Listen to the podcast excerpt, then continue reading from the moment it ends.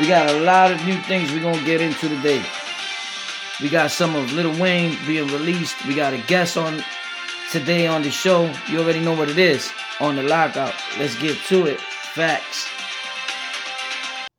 Yeah, so basically what I've been doing is like I was watching you you ever hear like uh how do you feel about that situation like first of all we have my guy Ernesto Solano in the building. Ah yeah. Uh, hey what up people? What up what up what up folks?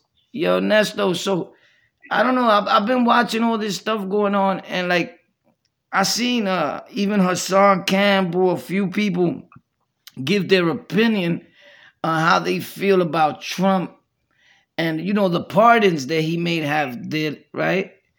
And right.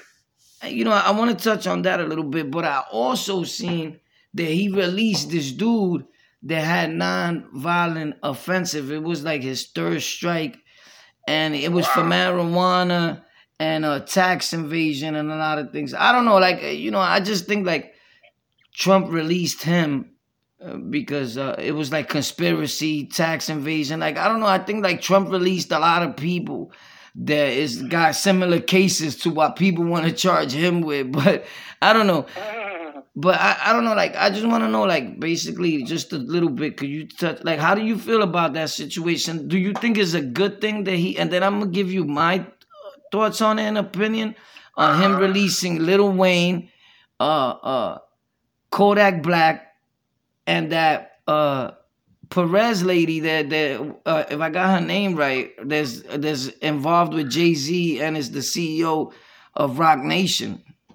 Uh-huh. So how do you feel about him releasing Little Wayne, Kodak Black, and that and that cartel lady? Uh, personally, I it's like uh, it's damned if you do, damned if you don't. I mean, you know, there's going to be people on both sides of the spectrum saying, you know, that wasn't, you know, why he could have released, pardoned other people that, you know, were in bigger situations than them, you know, but it's like, I guess, uh,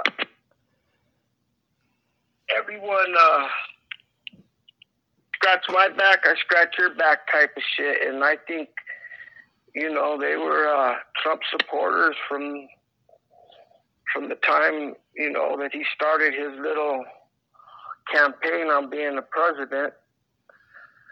You know, he uh, they're all friends. You know, they're all somehow or another tied in with each other on business affairs and some people like that. Yeah, some people figure that there was a whole lot of people that really deserve to get released. Me, me personally, people feel right. that there's a lot more people he could have released besides like uh, Little Wayne and them. Like literally, uh, Hassan Campbell came out on the show and said, you know why he released a junkie like Little Wayne. And, and, you know that I always say that Little Wayne gets high, or everybody knows his mm-hmm. situation, but Kodak Black also right. gets high. My whole thing about uh, uh, releasing these people. I think that Trump was more focused, and his one thing that stood out. I think Trump was more focused on releasing just any black dudes he was with. It just give me names. I'm gonna try to release as many uh-huh. black dudes as I can because I want to make up for people thinking number one that I'm racist Right. And if he yeah. was racist, that's the way you do your deeds. And he like opened his own gates to hell. He figured like, all right, I mean, like closed them. Like I'm not going to hell because all right, cool. Right. This is gonna make up for it if I die tomorrow. I don't know. That could have been going through his mind because it would have been going through my mind. And we all right. we all human, but. I understand in a way why Hassan Campbell, man. I just think like calling him a junkie and all that's kind of harsh. Yeah. When I say it, I paint a picture of you know why we support him, why you can't support a regular dude from the block. Mm-hmm. But right. but with that being said, I also think that uh it's like you said, people were going to him and these were the names that were given to him. Right. By people that were in that eh, that they got a little power. And of course, Jay-Z's homegirl got pardoned.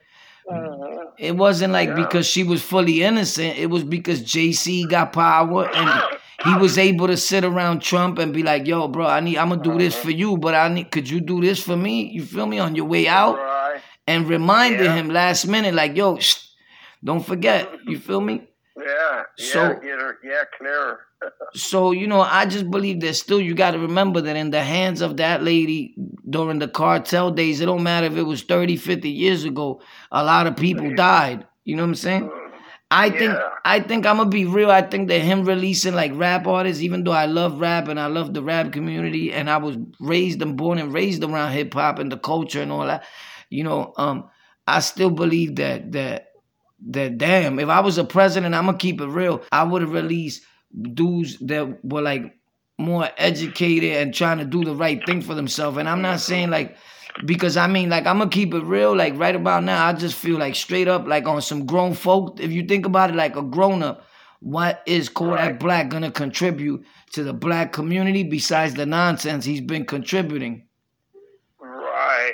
So Right. like like and I mean and Little Wayne, of course, Little Wayne always tries to speak like professional and like he's grown or whatever, but they all not doing much for the black community. I mean, they do their deeds, but sometimes people do it because the tax write off. I mean, like really, Right. really, really, you didn't let go people of a substance where they helping our people as a whole. I think there was other mm. leaders that could have been released, and everybody got who they wanted to be released. People wanted uh, Larry O to be released, the leaders of mm-hmm. gangs. They changed their life. Look, everybody put paints a mm-hmm. picture, and I'm not shitting on just Larry O. Everybody paints Right. a picture of they a changed man when they locked up. If it was to me, I would have said, "Yo, free King Blood." hmm You understand? Everybody's gonna have who they feel should be released. Right. Yep. And everybody's entitled to that opinion. But do, do I think and do some? If you really stop and think about it, some of these dudes Uh-huh. really, really, uh, Larry, who, Larry, or whatever, Larry Hoover, whoever, and all respects to them. Hoover. Some of these people, you release them, and you think you're a changed man. They might come out here, the power gets to their head that they got, they big influence. They might make it worse. People, they not trying to release nobody that has that much power in the community Mhm. because it's like you, it's like you're a president within itself. Mhm. You got more power than Trump. That's right. Yeah, you have a following. They don't want that because you, you know, you could uh, influence a lot of people, and you have a lot of people's ear. Yeah, that's detrimental to their, you know, their, that's to their little way of of their agenda. You know, that's why they uh, shut that shit down right away when any, uh, you know, activist or revolutionary guy gets in there and starts making a little ruckus. They, uh, you know, they start planting people in there and people that shouldn't be there are, you know, in them organizations now and they infiltrated it and it's a wrap. You know how that goes. It For drives sure. a, a, a division Yeah. and, you know, the end of Anytime it, you know, anytime you got a dude that's influential like that and could impo- uh-huh. and imposes a threat to the regular American way of living, it's gonna be a uh-huh. problem. And and look, and I'm gonna be honest, I don't see a problem with it. Me myself, I believe there's some gang leaders and all that. Jail is for some people, bro. Like we forget that these Right. certain people had a lot of people killed and a lot of people hurt. But people would look at it like, "Yo, war, you're not supposed to be talking like that on the lockout." You know, you was at, you was locked up at one point. You was a gang member. You was yeah, bro. But I didn't cause the type of harm. I contributed to it, but I didn't cause the type of harm that some of these people that these kids are following nowadays that are locked Right. up caused, bro. Mm-hmm. These dudes are still damaging people's lives from behind the gates.